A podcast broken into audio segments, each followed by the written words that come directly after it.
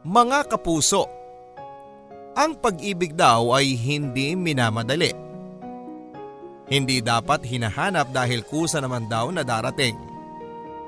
Pero paano naman na sa sobrang paghihintay mo sa love, eh napag-iwanan ka na ng iba? Ano ang dapat mong gawin? Hahanapin mo na ba si love o hihintayin mo pa rin? Mga kabarangay, isang kwento ng pag-ibig at paghihintay sa tamang tao ang ating mapapakinggan ngayong araw na ito sa mga kwento ng pag-ibig, buhay at pag-asa. Ako po ang inyong si Papa Dudut sa Barangay Love Stories. Dear Papa Dudut, Tawagin niyo po ako sa pangalang Liberty. Maganda, maganda ang katawan, may maayos na trabaho, at ang sabi ng mga kaibigan ko ay complete package na raw. Kaya nga kung may isang bagay man ako na hihilingin, yon ay ang mahanap ko na si The One. Pero ewan ko ba dahil mailap talaga ata ang swerte sa akin.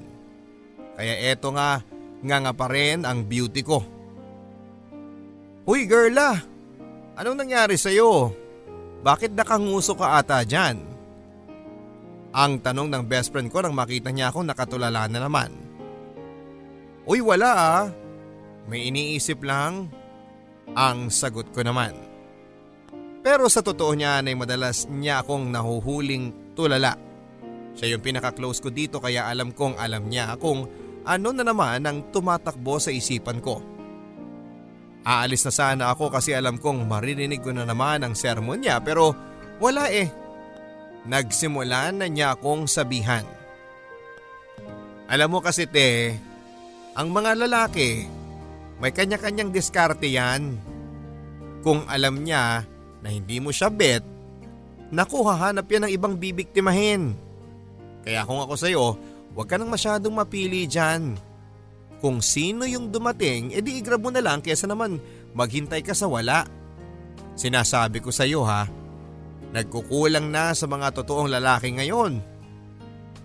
Kaya bahala ka. Ikaw din.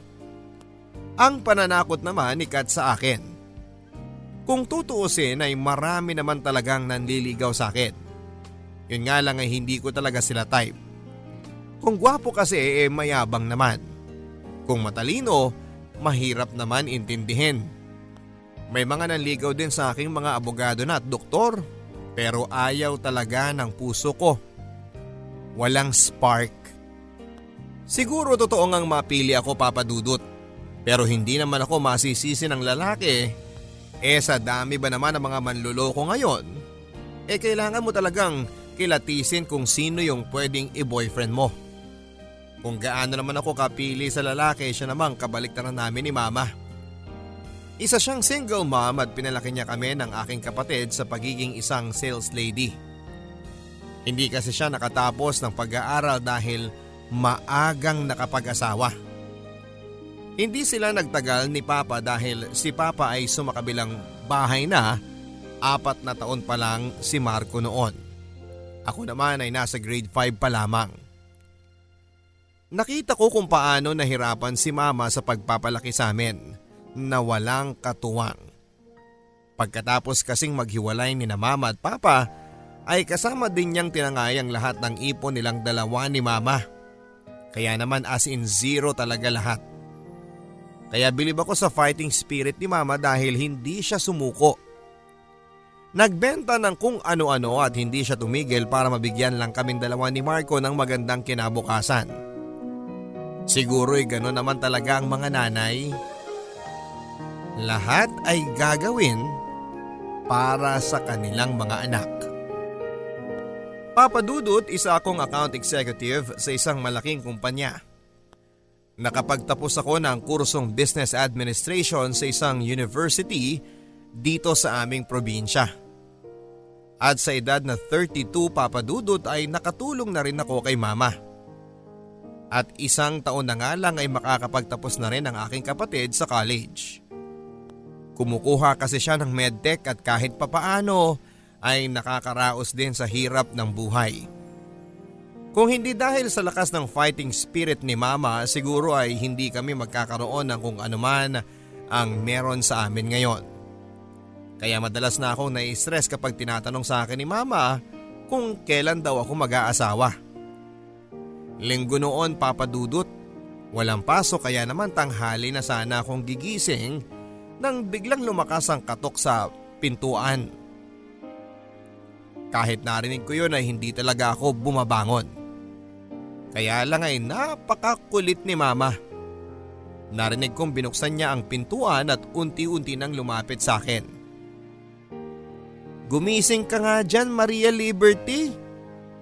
Tanghali na pero ang lakas pa rin ang helik mo.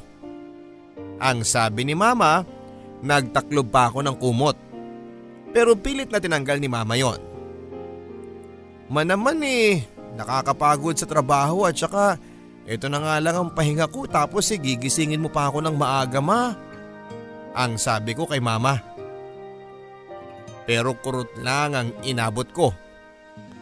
Uy, ipapaalala ko lang sa'yo na birthday mo ngayon so isang taon na naman ang nadagdag sa edad mo. Nakakadiri. 33 ka na pala pero wala pa rin jowa. Ang malakas na pangaasar ni mama. Parang millennial lang si mama tapos may Facebook pa yan. Hay, so ayun, bumangon nga ako papadudot. Kumain tapos naligo tapos ay umupo sa sala at binuksan ang TV at nanood. So anong plano mo?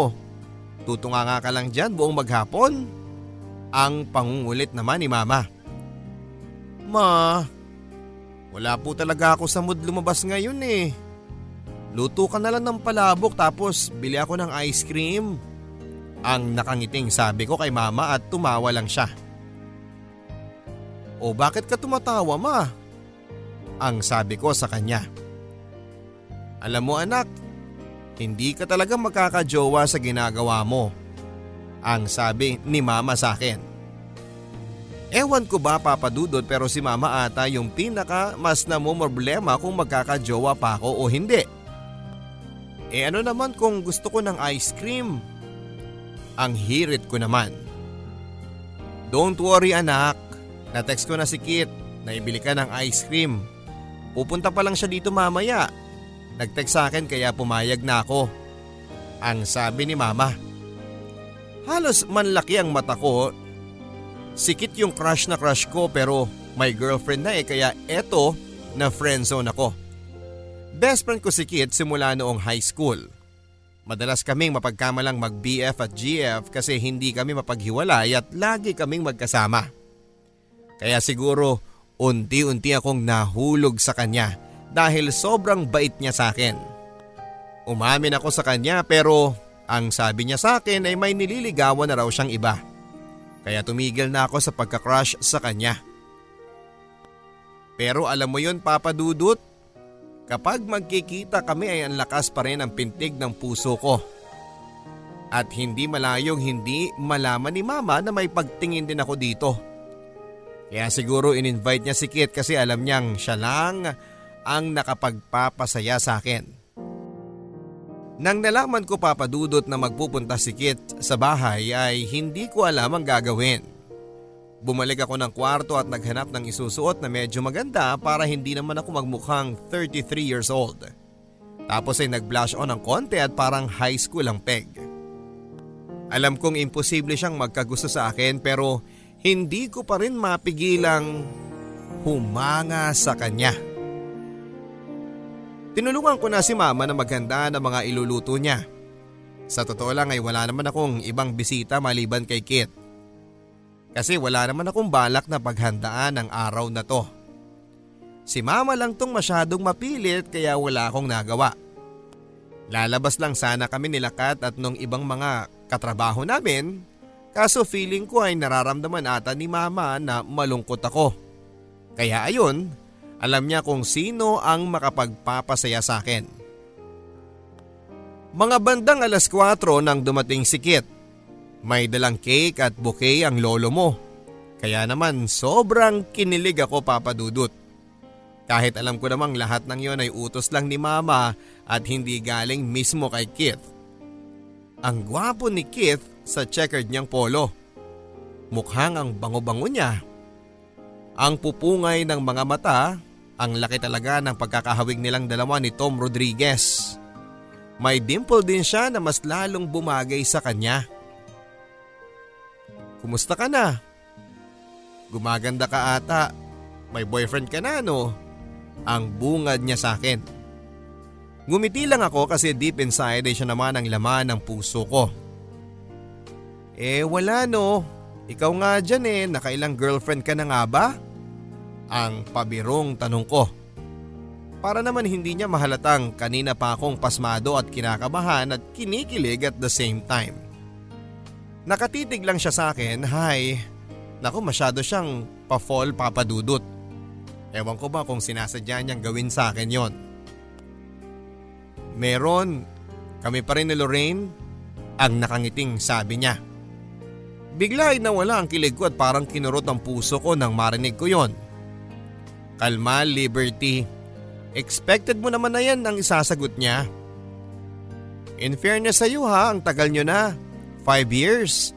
That's long. Maswerte siya sa iyo. Ang sabi ko naman sa kanya. No, ako ang maswerte kay Lorraine dahil mahal na mahal niya ako at sobra siyang mag-alaga sa akin. Ang sabi pa nito. Mas dumoble ata yung sakit na naramdaman ko nang sinabi niya yon. How I wish na ako na lang sana si Lorraine. Akala ko'y magiging masaya ako ng birthday ko dahil nandun si Keith pero hindi eh. Mas na-realize ko kung gaano ako kamala sa pag-ibig. Siguro nga'y kailangan ko nang tanggapin at tatanda na lang ako na mag-isa at walang magmamahal at walang seseryoso sa akin. Ang sabi nga ng isang pelikula na napanood ko may mga babaeng gina-girlfriend at meron din naman na mga bine-best friend lang. Napakasakit nun, Papa Dudut.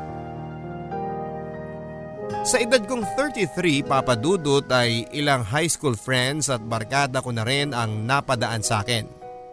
Lagi kasi akong punong abala sa kasal nila. Ginawa akong coordinator at host. At minsan ako pa ang nagpaplano kung paano sila magpo-propose.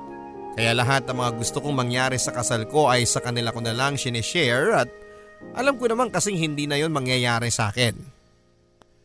Ang sabi nila ay bata pa daw ang 33. Pero alam ko na sa panahon ngayon, mahirap na talaga ang makahanap ng lalaking seseryoso sa'yo. Habang tumatagal eh feeling ko papadudot ay napag-iiwanan na ako ng lahat. Lalo na noong nag-propose na ang boyfriend ni Kat sa kanya. Ramdam na ramdam ko talaga yung pressure. Alam mo girl, ganun pala yung feeling no ang saya-saya mo. Lalo na yung kapag alam mong mahal na mahal ka niya tapos si gagawin niya ang lahat para sa'yo. Kaya naman nang lumuhod siya sa harap ko. Hindi na ako nagdalawang isip na mag-oo ka agad sa kanya. Habang nagkwekwento si Kat sa akin ay nakita ko yung spark sa mga mata niya.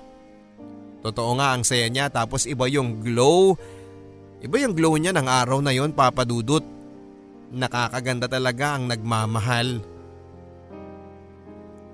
Buti ka pa?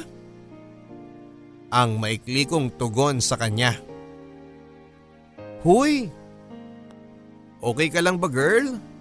Ang sabi niya sa akin. Okay lang ako. Lagi namang okay dapat hindi ba tapos eh bigla siyang tumawa ng malakas. Alam mo sa lahat ng babae sa'yo ako bilib eh. Alam mo kung bakit? Hindi ko kasi gets kung bakit masyado kang namumroblema dyan sa love life mo eh. Ang dami-dami namang umaaligid sa yung boys. O di ba andyan si Doc Ralph yung pedya ng pinsan mo? Hindi ba unang kita pa lang niya sa'yo eh nagandahan na sa'yo di ba? Tapos yung anak ni boss, businessman si Attorney Alvin. Naku as if naman hindi namin alam kung bakit laging nagpapabalik-balik yan dito eh. Eh gusto ka lang namang makita. Tapos ikaw, ano walang boyfriend? Yung totoo girl, baliw ka ba o tomboy? Sabay halakhak niya ng malakas. Siguro nga baliw ako kasi hindi ko alam kung bakit wala akong mapili sa kanila. Ang sabi ko naman sa kanya. Unless may iba ka talagang gusto. Ang sabi niya sa akin. Tama siya papadudot. May iba nga akong gusto. Sikit. Pero sabi nga eh kahit na anong gawin ko, hindi naman niya ako magugustuhan at saka isa pa ay matagal na sila ng girlfriend niya. Ayaw ko namang sumingit at manira ng isang relasyon. Best friend lang naman ako. Ewan ko ba kung bakit ang komplikado ng buhay. Marami naman sanang ibang lalaki dyan na mas magpapakita sa akin ng tunay na kahulugan ng pag-ibig pero ewan ko ba? Dahil hindi ko sila matutunang mahalin. Bakit kaya ang gulo ng mundo? Kung sino pa yung mahal mo, ayaw sa'yo. At kung sino pa yung ayaw mo, sila pa yung nagmamahal sa'yo. Sobrang unfair naman. Nakakapagod intindihin minsan ng, ng pag-ibig. Naaalala ko nung college kami ni Keith, ako yung takbuhan niya sa tuwing nag-aaway sila ni Lorraine. At ako naman itong dakilang best friend na lagi na lang to the rescue. Kahit na sa totoo ay nasasaktan ako ng todo, ay payo pa rin ako ng payo dahil masakit namang makita na nasasaktan ng taong mahal mo. Kahit pa galit na galit na sa akin si mama noon sa kakatek sa akin na hindi ko ma-replyan dahil nga sa kakaiyak ni Keith. Di bali nang mapagalitan ako, wag lang malungkot ang taong pinakamamahal ko. Pinili kong maiwan sa isang coffee shop malapit sa school para samahan si Keith. At nung sinabi niyang mahal na mahal ko siya at kahit na masaktan ako ay siya pa rin ang pipiliin kong mahalin, I felt that. Ano ba kasing nangyari? Sabi niya sasama lang daw siya kay Monica. Pero nakita ko kasama niya din yung ex niya.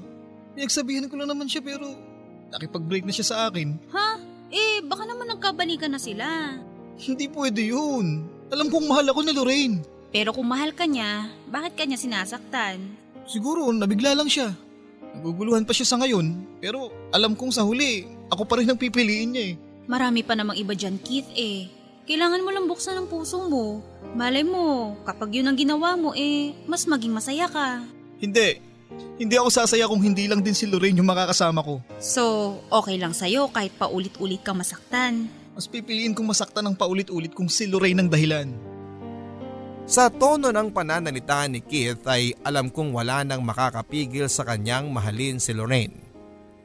Tandang-tanda ko ang araw na yun papadudot dahil yun din ang araw na sinabi ko sa sarili ko na hindi na ako aasang mamahalin pa ako ni Keith nang higit pa sa isang kaibigan. Yung pagmamahal na ipinapakita niya kay Lorraine ay yun yung gusto kong maramdaman mula sa kanya. Pero kahit na anong gawin ko, kahit na sagipin ko pa siya sa pagkakalunod ay wala na akong pag-asang mahalin din niya ako. Ako ang nag-ayos ng lahat ng kailangan ni Kat sa kanyang kasal. Kahit man lang sa ganitong paraan ay malimang ako kesa naman sa paghahanap ng taong match talaga para sa akin. Hanggang sa dumating nga sa buhay ko si Joel. Friend siya ng asawa ni Kat at gaya ko ay frustrated din siya sa paghahanap ng magmamahal sa kanya. Ang kwento niya sa akin ay niloko daw siya ng girlfriend niya for 8 years pero pagkatapos mag-abroad ay hindi na bumalik. Wala nang paramdam tapos ay bigla na lang nalaman niya na kinasal na pala sa iba. Mabait si Joel at lagi kaming lumalabas kaya naman todo tukso na itong sikat sa akin. O ayan ha. Buti na lang at ikaw ang naging coordinator ng kasal ko. Kung hindi nako hindi mo makikilala si Joel. Ang hirit pa niya sa akin. Kakarating ko lang noon sa office at mukhang nakabalik na siya sa kanyang honeymoon kaya ready na ulit mang asar itong sikat. Friends lang kami at saka nasa getting to know each other stage pa lang kami no? Ang sabi ko naman sa kanya. Sa totoo lang ay wala nga akong balak na maging boyfriend itong si Joel. Kahit nagwapo naman siya, matalino at isang businessman ay feeling ko ay hindi talaga kami bagay. Nako ha, bilis-bilisan mo na baka mamaya eh masunod pa yan ng iba. Ikaw din. At saka yung si Joel, wala akong masasabi dyan. Sobrang bait tapos maalaga kaya... Kaya hindi ka dyan lugi girl. Ang sabi pa niya sa akin pagkatapos niya akong hampasin ng malakas dahil lang sa pangaasar niya. Tumigil lang ito nang marinig niyang may tawag ako. Lumayo muna ako sa kanya at pumasok na rin sa opisina.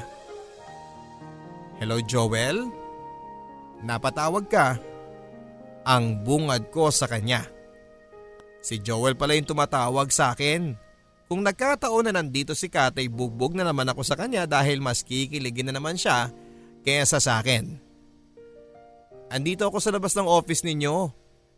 Ang sabi nito. Gulat na gulat na naman ako papadudot kung ano ang ginagawa ni Joel at kung ano ang dahilan niya kung bakit siya nagpunta rito. Sige sandali lang at tatawagan ko yung guard. Ibibiling ko na papasukin ka. Ang sabi ko sa kanya sabay baba ng telepono. Nagpaalam ako kay boss na lalabas muna ng saglit para naman hindi awkward na dito kami mag-uusap ni Joel sa labas ng opisina. Pumunta kami sa pinakamalapit na coffee shop. Anong meron at hindi ka man lang nagsabi na pupunta dito? Pabigla-bigla ka ata. Hindi naman, napadaan lang talaga ako kasi may business meeting ako. So naalala ko na malapit lang pala ang office ninyo dito. Ah, ganun ba? Um, okay pero sandali lang tayo dito ha. Babalik din kasi ako kaagad. Kasi yun ang naipaalam ko kay boss. Actually, hindi naman talaga yung business meeting yung pinunta ko dito eh.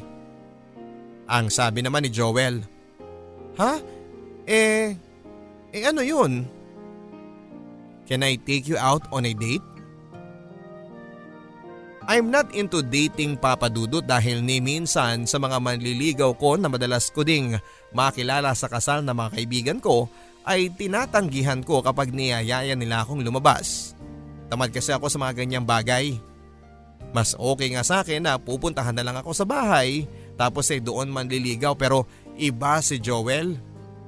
Ewan ko kung anong meron sa kanya. At napa-oo niya kaagad ako. Nagdaan ang mga araw at naging mas malalim ang samahan namin ni Joel. Marami ang tumutokso sa akin na baka siya raw si Mr. Right. Ang matagal ko nang hinihintay pero ayoko munang mag-assume hanggat wala pa siyang sinasabi sa akin. Ayokong aminin na nahuhulog na ang loob ko sa kanya. Ayokong mauna na naman ako at mabukya kagaya na nangyari sa amin ni Keith. Pero mas lalo lang nabuo ang pagmamahal ko sa kanya nang magkasakit si mama. Nagkaroon ng dengue si mama kaya naman kinailangan niyang masalina ng dugo at hindi naman pwede ang kapatid ko dahil wala siya dito at nasa OJT. Samantalang ako naman papadudot ay mababa ang dugo kaya hindi din ako pinayagan na mag-donate para kay mama. Dahil baka manghina rin daw ako ang aking resistensya. Tinawagan ko si Keith pero hindi siya sumasagot. Alam ko naman kasing siya lang ang makakatulong sa akin dahil isa siyang nurse at busy si Kit kaya hindi ko na siya ginulo. Buti na lang papadudot at to the rescue si Joel. Bago ko pa man siya tawagan ay nandyan na siya. Nang makita niya akong stress na stress ay nagulat ako sa kanyang ginawa. Niyakap niya ako. Nang mga oras na yon papadudot ay parang kumalma ang kanina ko pang pagod na pagod na isipan. Okay ka lang ba? Kumusta na ang mama mo? Tanong niya sa akin. Okay lang si mama kaya lang eh kailangan niya ng masalina ng dugo. Magdodonate ako. Nasabi ko na sa doktor kanina. Compatible naman ang dugo namin ng mama mo. Ha? Um, sigurado ka ba dyan Joel? Anything for you Lorraine.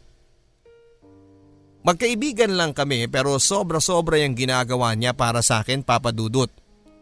At magsisinungalin ako kung sasabihin kong hindi ko siya gusto.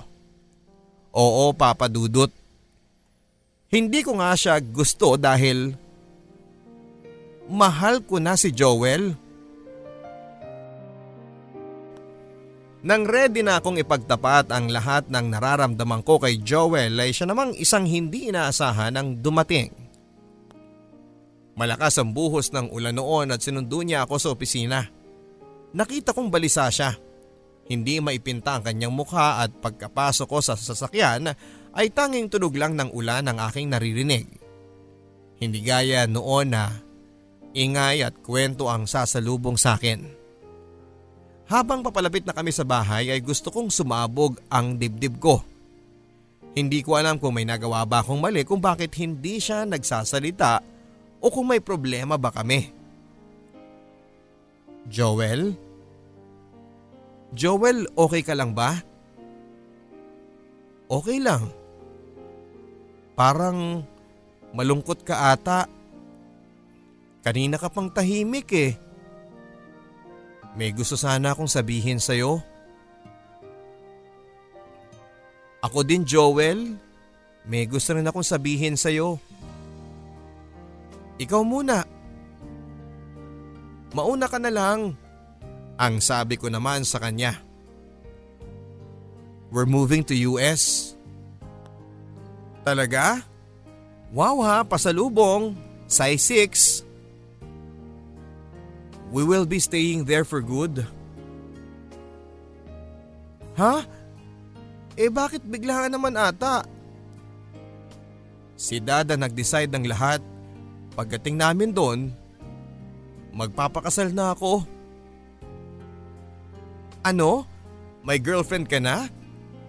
Hindi, wala akong girlfriend. It's a fixed marriage at kailangan kong gawin yon para sa kumpanya. Napaka-cliche nga eh, akala ko sa pelikula lang nangyayari pero eto na nga at nangyayari na sa akin. Nagulat naman ako doon so paano ba yan? So eto na pala yung last day mo sa sa pagiging driver ko? I guess. Um, ano nga pala yung sasabihin mo sa akin? Ah, sabi ko may bagong bukas na seafood restaurant gusto ko sanang puntahan? Ang sabi ko sa kanya. Gustuhin ko mang sabihin ang nararamdaman ko para kay Joel Papadudot ay wala lang din namang patutunguhan ang lahat. Ikakasal na siya. Aalis na at iiwanan na ako. Akala ko ay siya na kaya lang ay bokya pa rin talaga. Si Mr. Wright ay naging Mr. Totga na.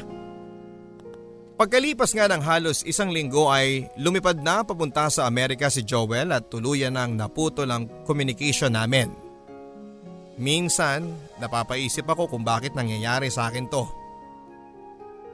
Kung kailan nahanap ko na siya pero bigla na lang naglaho ng parang bula.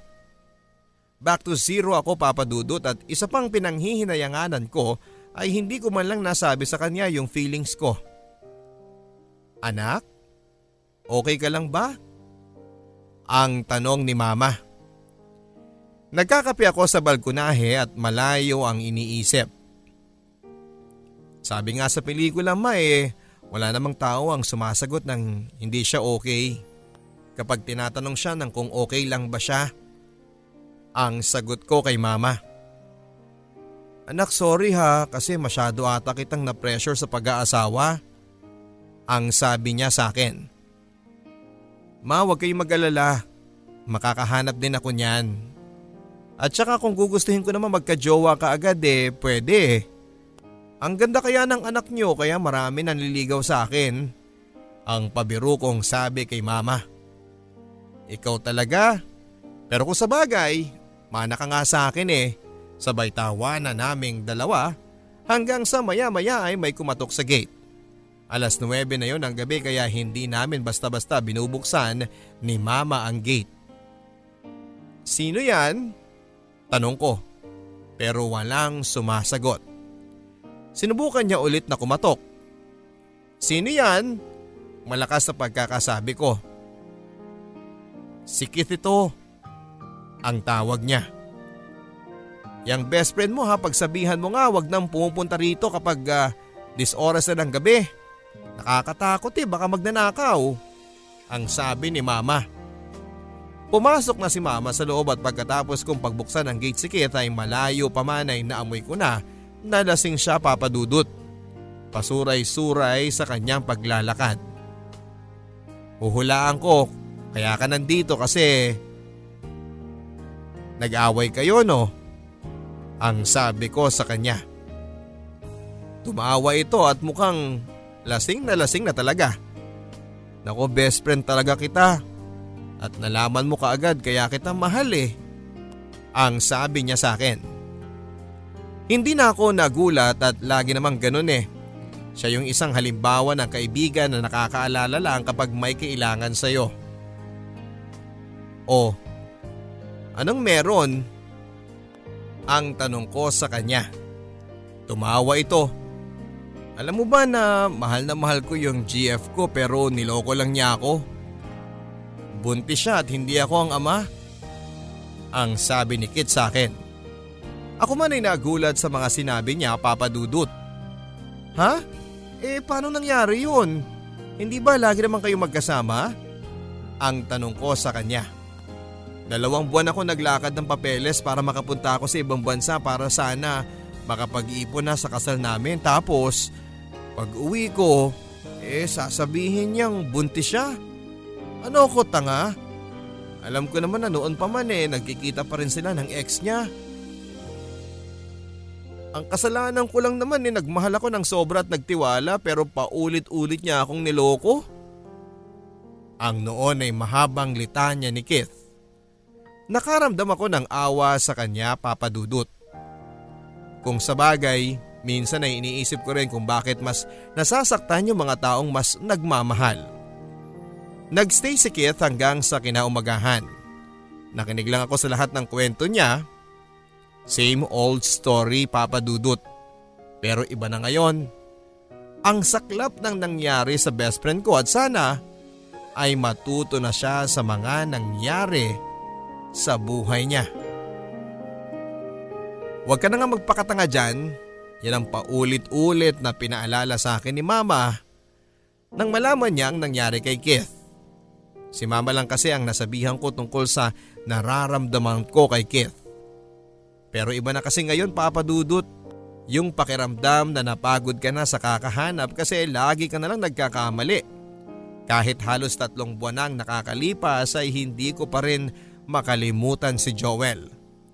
May parti pa rin ang puso ko ang umaasang babalik siya but not until nang makita ko ang picture sa isang mutual friend namin na nakatag siya kasama ang kanyang asawa at napansin ko din na malaki na ang tiyan ng kanyang asawa. Nakita ko sa picture kung gaano kasaya si Joel. Sa bagay, noon pa man papadudot ay lagi na niyang kinikwento sa akin na gusto raw niyang magkaroon ng isang masayang pamilya. Kasama ang taong mahal niya. Akala ko nga ay ako yun eh. Pero hindi pala. I let love find me and this time ay hinayaan ko ang sarili ko na maging masaya sa pakikipag-date. Kung tutuusin nga papadudod ay marami namang pwedeng jowain sa mga manliligaw ko pero ako lang ata itong may sayad at hindi makapili-pili sa kanila. Hanggang sa malaman ko na ikakasal na naman yung isa kong kaibigan. And as always ay lagi naman akong coordinator ng kasal. Madalas pa nga akong ginagawang host at masaya naman ako sa ginagawa ko pero gusto ko din na maranasan kung ano rin yung pakiramdam na sarili mong kasalang inaayos mo. Kapag lagi kong iniisip yan papadudot na halos lahat ng kaibigan ko ay lumalagay na sa tahimik ay nalulungkot ako. Napag-iiwanan na kasi ako eh. Kung pwede nga lang pakasalan ko na lang kung sino yung pinaka-bed sa mga maliligaw ko eh Kaso hindi naman ganun kadali yun eh. Nakipag-date ako at nakipagkilala sa iba't ibang dating app sa internet. Totoo ngang maraming pagpipilian pero may kulang talaga. Hindi ko nga alam kung sa kanila ba yung may kulang o ako lang itong may sabit. Madalas na bumibisita si Keith sa bahay namin. Tinutokso na nga ako ni mama kung nanliligaw na nga daw ba siya sa akin pero ang lagi ko namang sagot sa kanya ay hindi. Kasi yun naman talaga ang totoo. hindi siya nanliligaw sa akin. Siguro nga hanggang sa magkaibigan lang talaga ang kahihinatna ng kwento namin. Pero masaya pa rin ako papadudot. Kasi may isang kit sa aking buhay. Kapag nalilate ako ng uwi ay isang text ko lang dyan ay susunduin na kagad ako sa opisina at iyahatid pa niya ako sa bahay. Okay na ako sa ganong setup. Kaya para malibang ang aking sarili eh lagi na lang ako nag-overtime. Mag-iipon na lang ako para sa akin sarili. Isang gabi ay biglang bumuhos ang pagkalakas-lakas na ulan. Traffic day dahil payday. Hindi ko matawagan si Keith baka kasi Naka-duty siya. Wala pa naman akong dalang payong. Maya-maya pa ay lumapit yung guard at nung unay natakot ako kasi hindi ko naman siya matandaan. Ah, uh, miss, payong oh. Kunin mo muna para makauwi ka na. Siya pala yung bagong pumalit kay Kuya Robert. Umuwi kasi ito ng probinsya dahil nanganak ang kanyang asawa. Buti na nga lang talaga at pinahiram niya ako dahil kung hindi ay uuwi akong basang-basa sa bahay. Alalang alala na si mama sa akin noon na nasa balkonahe kahit na medyo malamig ang hangin dahil umaambon pa rin. O ma, pumasok na kayo sa loob. Nandito na ako eh. Ang sabi ko kay mama sa pagdating na pagdating ko. Mga bandang alas 8 na ata yon papadudot. Nagulat ako dahil kinurot niya ako. Ma, ano ba yan? Ang laki-laki ko na para dyan ang pagrereklamo ko sa kanya. Tama lang yan sa'yo dahil pinag-alala mo ko. Hindi ka man lang nag-text sa akin kung nasaan ka na. Ang sabi niya sa akin. Hay naku ma, sorry po sa kakatawag ko kay Kit eh, nalobat ng cellphone ko. Ang sabi ko naman sa kanya. Oh, eh nasa na yung kit na yan? Hindi ka sinundo? Ang sabi ni mama. Eh, busy siguro ma, baka naka-duty siya. Hayaan mo na. Hindi naman niya ako obligasyon eh kasi hindi naman niya ako girlfriend. Ang hirit ko naman kay mama. Sa susunod, ako na lang ang i-text mo ha para sunduin kita. Ang sabi ni mama sa akin. Natawa na lang ako sa mga sinabi niya pero niyakap ko si mama. Ma, salamat ha kasi kahit na ang tanda-tanda ko na, eh love na love mo pa rin ako. Ang sabi ko dito. Ibinalik naman niya ang yakap ko. Aba syempre naman, kawawa ka naman kung walang magmamahal sa iyo, hindi ba? Ang hirit nito at tumawa na lang ako. Sabi ko noon, hindi man ako pinalad sa love life, ang swerte-swerte ko naman sa mama ko. Hinayaan ko na lang na madagdagan ang edad ko papadudot. Inenjoy ko na ang aking pagiging single at kapag sahod ay bumibili ako ng mga bagay na para sa akin. Minsan ay nilalabas ko si mama, girl bonding kumbaga. Nagpapasalon kami o kaya naman ay nanonood ng movie. Si mama yung naging boyfriend ko habang hinihintay ko pa si Mr. Right. Sabi ko nga sa kanya, siya yung magiging date ko sa reunion namin. Tumawa lang si mama. Sa tuwing nalilita ko ay si mama ang tinetext ko. Mabuti na lang at mabait ang guard sa akin dahil pinapasakay niya ako. Kapag naiiwan ako sa opisina at ang minsang bumuhos na naman ang ulan ay inabot niya sa akin ang payong niya. Ang sabi nito sa akin ay baka magtagal pa daw siya dahil hindi pa daw pinapayagan si Kuya Robert ng kanyang asawa na bumalik sa pagtatrabaho. Hay mga babae nga naman ang sabi ko sa isipan ko. Nang minsang magkakwentuhan kami habang nag-aabang ako ng masasakyan ay naging interesado ako sa kanyang buhay. Siya si Landel. O di ba pang mayaman ang pangalan ko? Ang biro pa niya sa akin. Ang totoo niyan ay magsasaka ang aking mga magulang sa Nueva Ecija. Tapos eh lima kaming magkakapatid. Kaya hirap sa buhay tapos eto Nag-aaral ako at sa awan ng Diyos ma'am eh makakapagtapos na ako ng kursong education sa susunod na buwan. Ang sabi niya sa akin. Baka sa kanyang mga mata ang saya. Sabi ko ay maswerte pa pala ako kasi hindi ko dinanas ang ganong hirap. Hindi ko na kailangan magtrabaho para makapag-aral. Congrats sa iyo ha. Buti na lang at naisipan mong mag-aral. Ang sabi ko sa kanya. Nung una ma'am ayaw ko talaga pero nung nagka-GF ako tapos ayaw sa akin ng mga magulang niya kasi mahirap lang daw kami at wala daw akong kakayahan para buhayin ang anak nila. Kaya nakipaghiwalay ito sa akin. Sobrang sakit ma'am kasi hindi niya ako pinaglaban pero naiintindihan ko naman siya. Sino ba namang magulang ang maghahangad ng hindi maganda sa kanyang anak? Kaya inintindi ko na lang. Nagsumikap ako para balang araw kapag nagkapamilya na ako ay may may pagmamalaki ako sa aking anak. Ang dagdag pa niya. Nakita ko ang sincerity sa mga mata ni Lendel. Simple lang ang kanyang pangarap sa buhay papadudot. Kung sa bagay, yun naman ang importante. Ang maging masaya. Halos araw-araw ko siyang nakikita sa opisina na nagbabasa ng libro o kaya naman ay gumagawa ng assignment sa tuwing tapos na ang kanyang duty. Na-guilty tuloy ako. Masyado akong namumroblema na wala pang love life samantalang ang ibang tao ay mas malaki pala ang iniisip kesa sa akin. Natuto akong yakapin ang single life ko.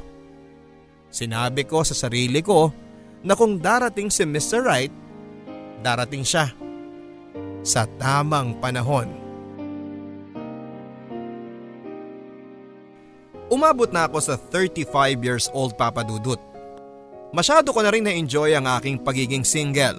Pero eto na nga, akala ko'y wala na talaga as in mabubokya na ako forever. Tama nga yung sabi nila. Dumarating ang love sa hindi mo inaasahang pagkakataon at sa hindi mo inaasahang tao. Kung saan saan ako naghana pero andyan lang pala siya.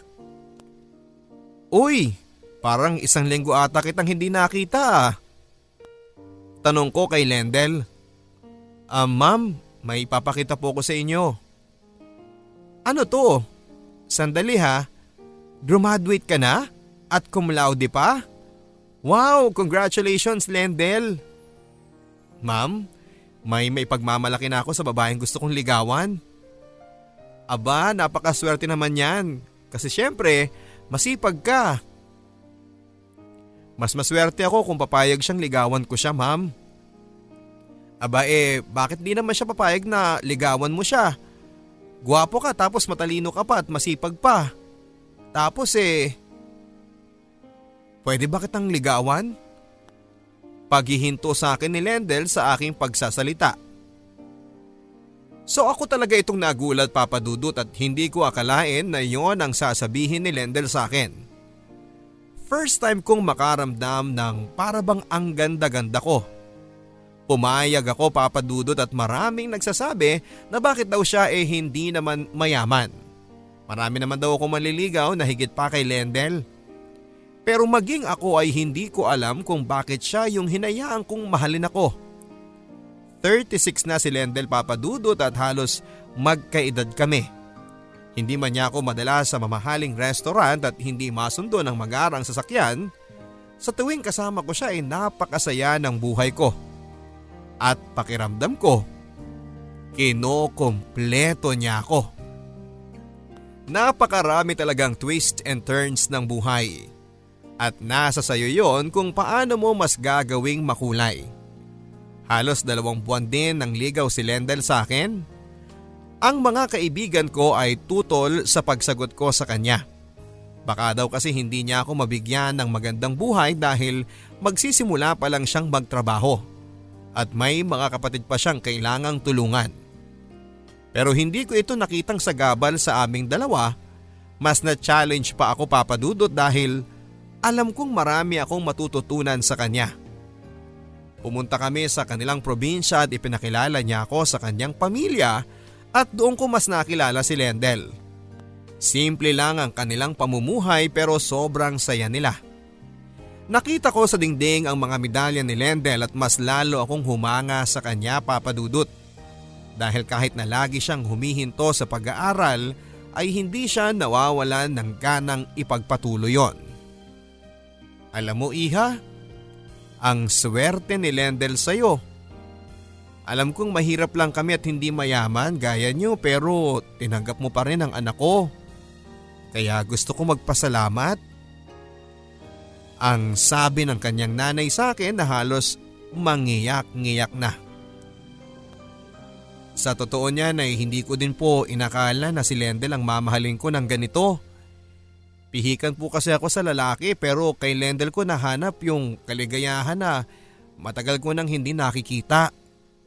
Kahit simple lang yung mga lugar na pinupuntahan namin at hindi kami sa mamahaling restaurant kumakain, ay napapasaya po ko ni Lendel. Yung kaligayahan na hindi nakikita sa material na bagay ang meron siya. Ang sabi ko sa nanay niya at ngumiti ito at niyakap ako.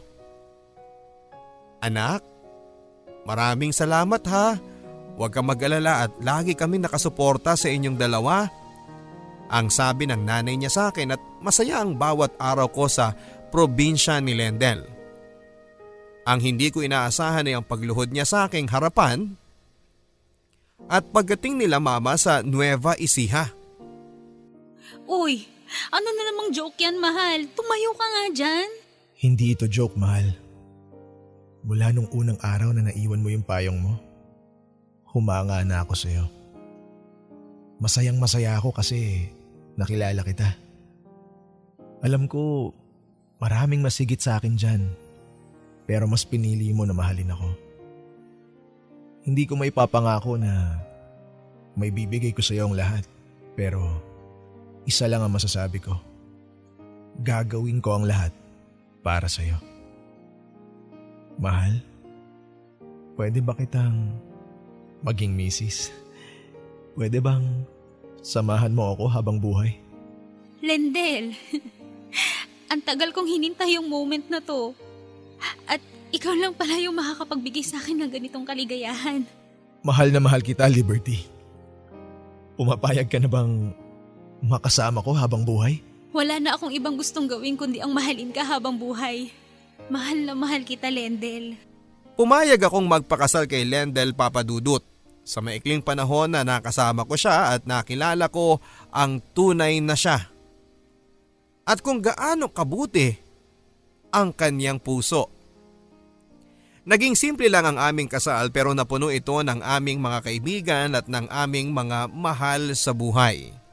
Sa ngayon, Papadudot ay limang taon na kaming kasal ni Lendel at biniyayaan ng isang anak, si Shane. Ako po ay isang housewife at ayaw muna kasi akong pagtrabahuhin ni Lendel dahil gusto niya na mag-focus muna ako sa aming mga anak. Si Lendel naman ay nagkaroon ng magandang trabaho. May master's degree na siya at na-promote na siya sa university na pinagtatrabahuhan niya. Si mama naman ay masayang masaya sa lahat ng mga nangyari. Minsan ay nagpupunta siya rito sa bahay at nakikipaglaro sa kanyang apo.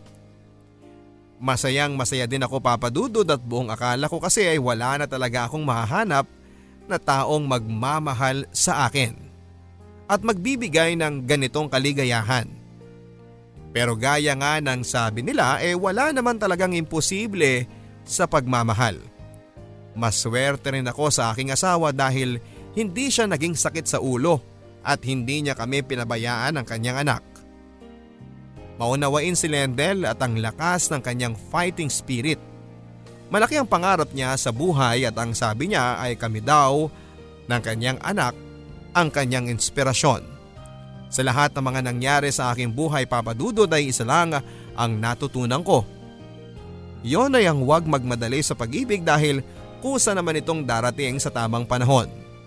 Kaya sa lahat ng mga naiinip dyan, Hinay-hinay lang muna at huwag maiinggit sa love life ng iba dahil you will have the best love story in God's perfect time. Maraming salamat po Papa Dudod sa pagkakataon na ibinigay nyo para ibahagi ang aking kwento. Hanggang dito na lamang po Papa Dudut, ang inyong kapuso at kabarangay, Liberty. Mga kapuso, hindi talaga natin maiiwasan na ma-pressure pagdating sa pag-ibig at pag-aasawa. Minsan magigising na lang tayo na napag-iwanan na pala tayo ng mga kasabayan natin. Nagtatanong tayo kung bakit mas nauna silang nakahanap ng true love kesa sa atin. But on the contrary, God is preparing us for something better and worth the wait. Gaya ng sabi ng ating letter sender, darating po ang love sa hindi natin inaasahang pagkakataon at sa taong itinadhana sa iyo at itinadhana sa atin. Muli ay maraming maraming salamat po sa Gandingan 2019 ng University of the Philippines sa paggagawad po sa inyong lingkod bilang Best FM Radio Program Host. Ganon din ang ating programa Barangay Love Stories naman sa award na Most Development Oriented FM Program. Asahan po ninyo ang mas makabuluhan at magagandang programa na ihahatid po namin sa ating mga tagapakinig. Ako po si Papa Dudut sa mga kwento ng pag-ibig, buhay at pag-asa dito sa Barangay Love Stories.